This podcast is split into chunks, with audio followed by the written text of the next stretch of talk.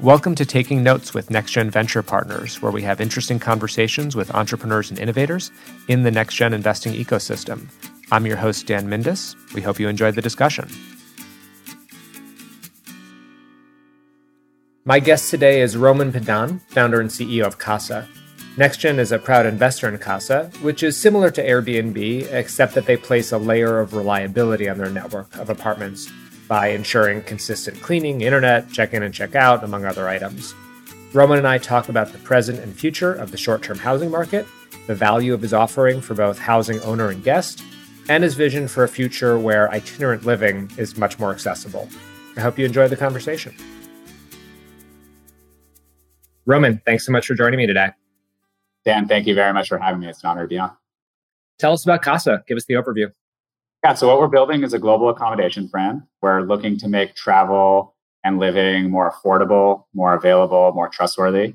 Uh, we do that by partnering with institutional owners of apartments or hotels, uh, either uh, large or small, and converting vacancy in those buildings into cash flow for the ownership. So we take vacant units, we furnish them, we sell them to guests visiting for anywhere between a few nights and a few months.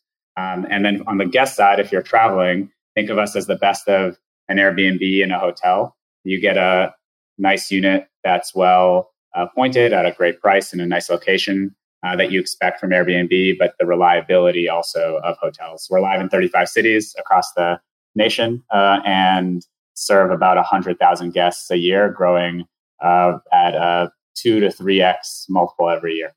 So I think you touched on your long term vision in that answer about sort of making travel more accessible, but connect the dots for us, if you don't mind, between, hey, we're kind of Airbnb, but more reliable, at least from the consumer perspective or the traveler perspective, to it sounds like you're looking to shift how people move around the world. Yeah. So long term, we think that uh, flexibility will rule the day. And uh, folks will want to feel at home anywhere that they uh, that that they are and have uh, not necessarily need to have one point uh, of home. So we think about that as a flexible living brand that we're ultimately uh, creating, where anywhere there's a Kasa, if you're a Kasa member, you can uh, stay in that location and uh, live in it, and it is personalized uh, to your liking. that is that will take us a number of years to get to.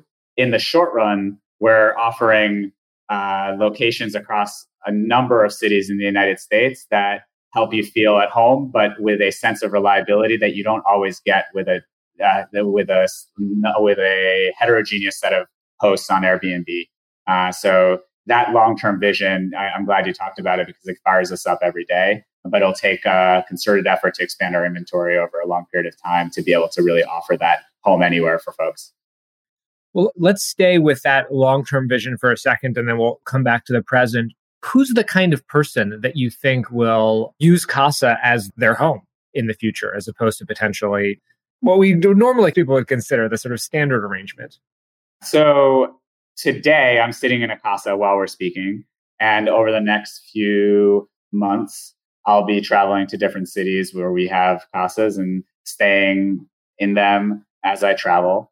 Uh, so already I'm I'm living that that experience. Uh, we have guests today who stay with us anywhere from a few weeks to a few months, and who repeatedly uh, stay uh, with Kasa locations across the cities where we have Kasas. And then we also have uh, folks who stay with us for business and guests who stay with us on a family trip once in a while, but don't make Kasa the repeat destination the kinds of travelers who stay with us repeatedly as a source of home are actually more prevalent amid the pandemic, where uh, people who've lived traditionally in one uh, place in a in a major city in the U.S. are looking for a little bit more adventure, where their work has become more uh, forgiving to a remote uh, remote situation, um, and are looking to uh, to experience more of the world while being able to feel productive and have a sense of place wherever they go. So typically it's uh, dinks, a dual income, no kids, uh, and millennial travelers who are single, who are who are doing it. But increasingly, and that's in the today's world, those are the kinds of people who are spending time uh, in Kasas across the country repeatedly.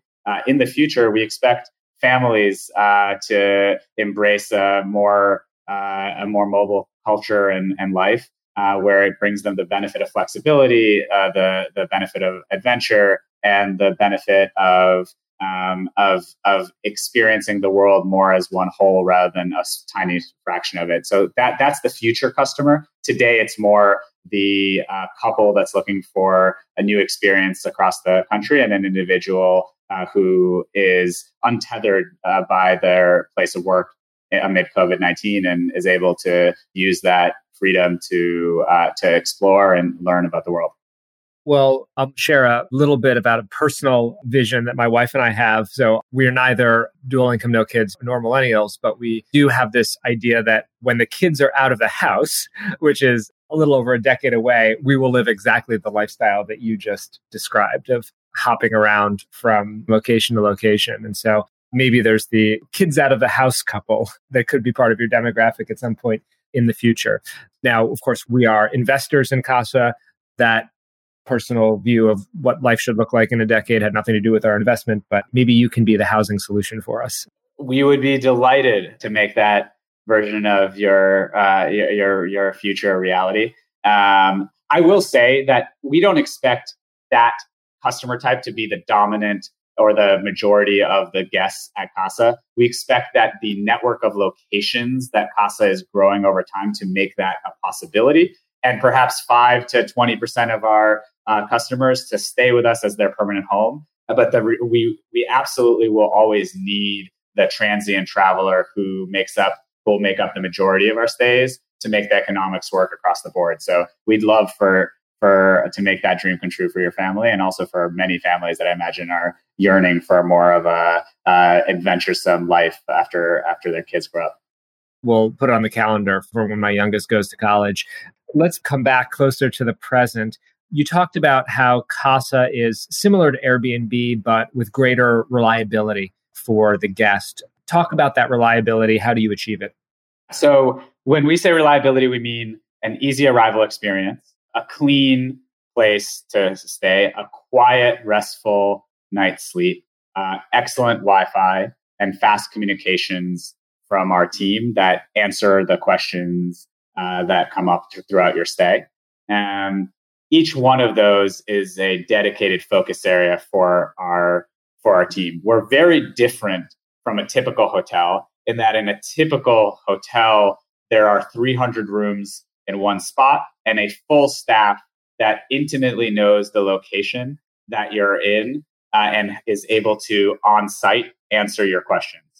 Our staff is not on site. We kind of think of ourselves as we your the, our hospitality is felt but not seen.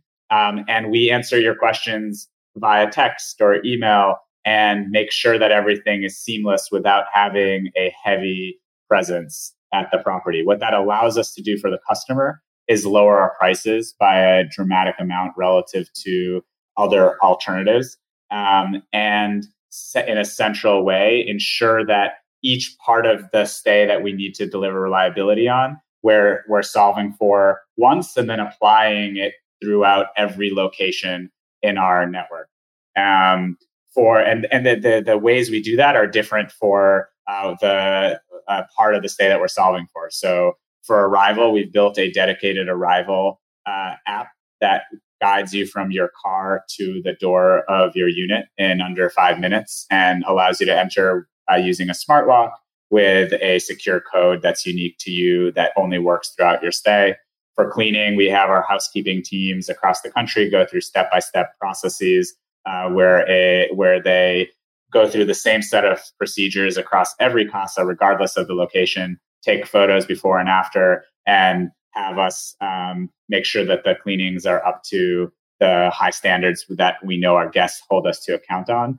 For communications, we create uh, a, we, we have a communication system that allows us to deliver high quality answers quickly by giving our customer service team access to the uh, the answers in a very easy to access fashion. So imagine you're a customer service uh, professionals delivering hospitality for Kasa across our 35 cities, but you're not actually local to any of those. You need to have access to how the thermostat works uh, really easily at hand in order to deliver that answer to the to the guest. So on the back end, we build systems that centrally allow us to deliver reliable experiences regardless of where uh, folks stay with us. Um, and then uh, for the guest, that means a reliable experience, but as importantly, a very well priced experience, so that we can make uh, we can make Kasa more available across the country at prices that allow people to use it.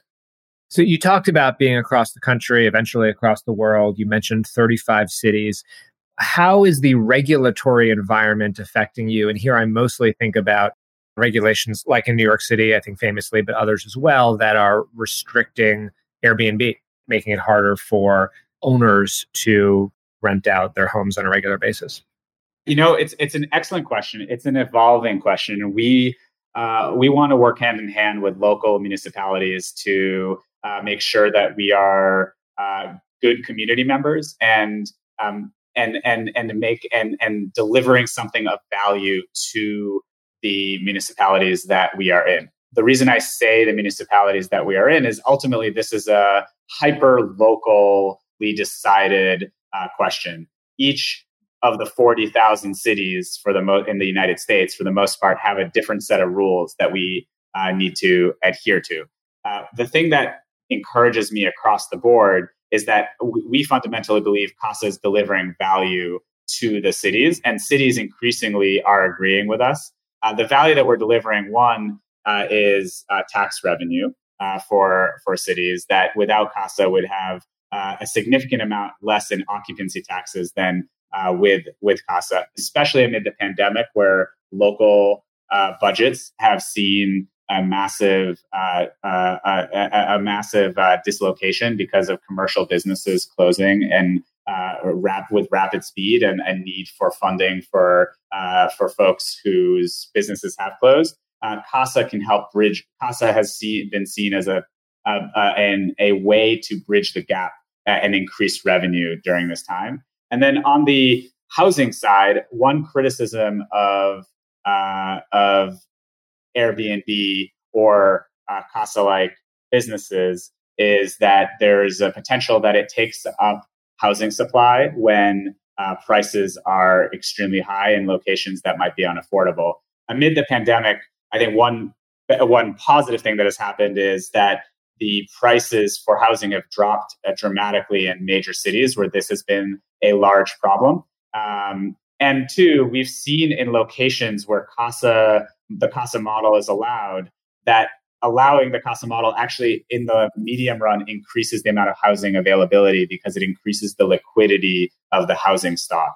Um, and so developers where Kasa is allowed to uh, to operate are more willing to take the risk of building a new apartment building that otherwise wouldn't exist if Kasa didn't give them the confidence that they'd be able to generate some income in that property. So counterintuitively, by taking five, 10% of a building, we increase the number of buildings that are likely to exist in the in those locations. And that's proven out empirically over and over again in cities that allow uh, Kasas to exist. So the hardest, uh, the, har- the hardest to operate in cities are cities that actually have uh, the fewest number of units as a percentage of stock uh, constructed. And the easier it is for Kasa to operate, the more units are built. And ultimately, the housing crisis is solved by building more.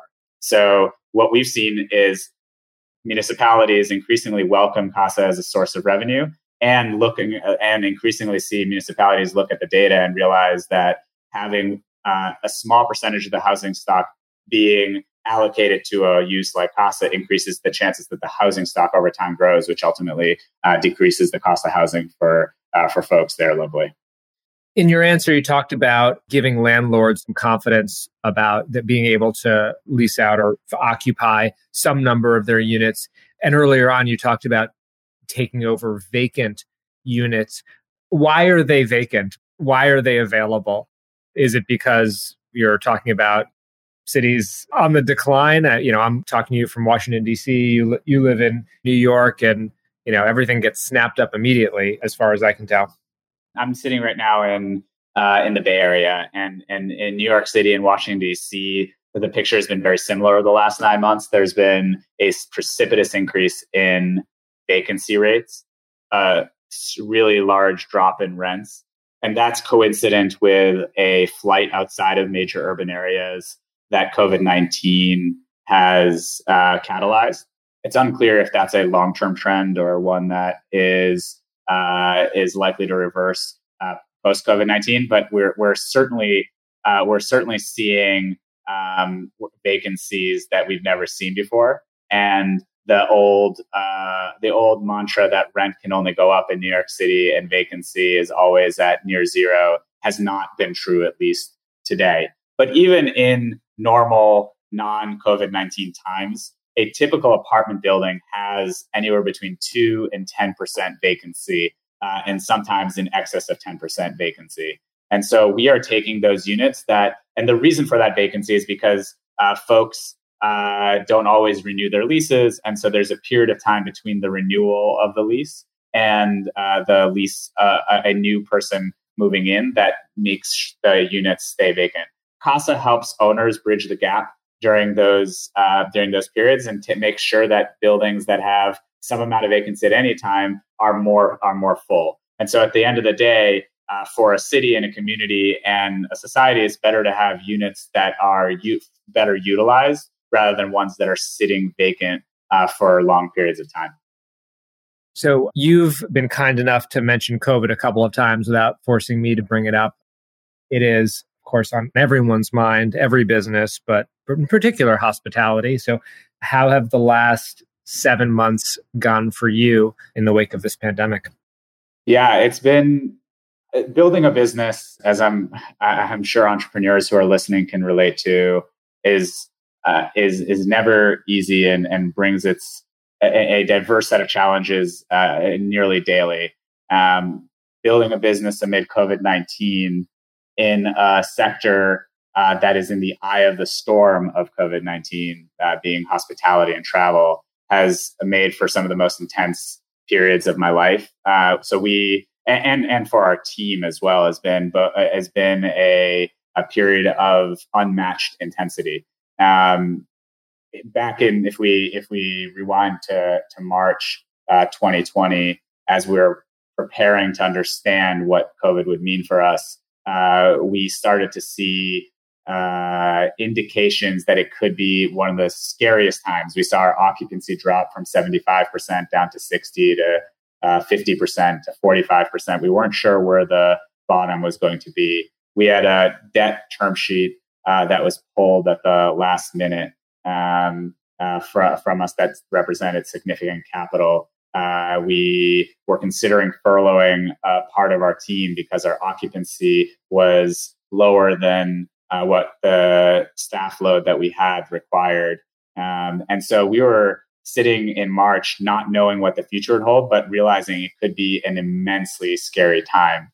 Um, and I personally was scared at, at, at, as as someone who uh, represented to people who joined uh, Kasa uh, that this was a place that it was worthwhile to take a risk uh, on your career to to join. Um, and as part and and, and and also because this is our collective dream uh, to build uh, a, a, business that uh, we think can have a great impact and great value in the world. Um, we were extremely positively delighted after uh, those initially intense and scary uh, 60, 60 days. Uh, I would say by May, we started to see our occupancy uh, increase dramatically. It hasn't been below 70% uh, since, since then. We saw our revenue double hotel revenue um, on the same same unit. So a Kasa unit was doubling revenue production for a hotel. We saw our units under management uh, skyrocket um, and increased by 50% since pre COVID when the industry had declined by 50%. And our revenue at the company increased by 100% year over year uh, as of last month. Um, and so we have been immensely uh, excited by the momentum that uh, that a very difficult event has led uh, led us to, to experience. I think part of the reason that those uh, data points have borne out is because of bets that we made uh, pre COVID 19 that started to become true. Uh, so we made the bet that we should partner with owners on a service agreement or management agreement uh, basis versus a master lease. And that less risky agreement form uh, for both owner and for us has led us to be more resilient and owners to be more resilient amid the pandemic. We made the bet that being in smaller cities and being in less in less dense locations and focusing on lowering the price for for guests would mean higher occupancies uh, and would mean a more resilient business in a recession. We didn't think COVID 19. We thought, what would that mean in a recession? And that's been true. Travelers, when they travel, are looking for less dense areas to stay and are also looking for lower prices while maintaining a sense of trust.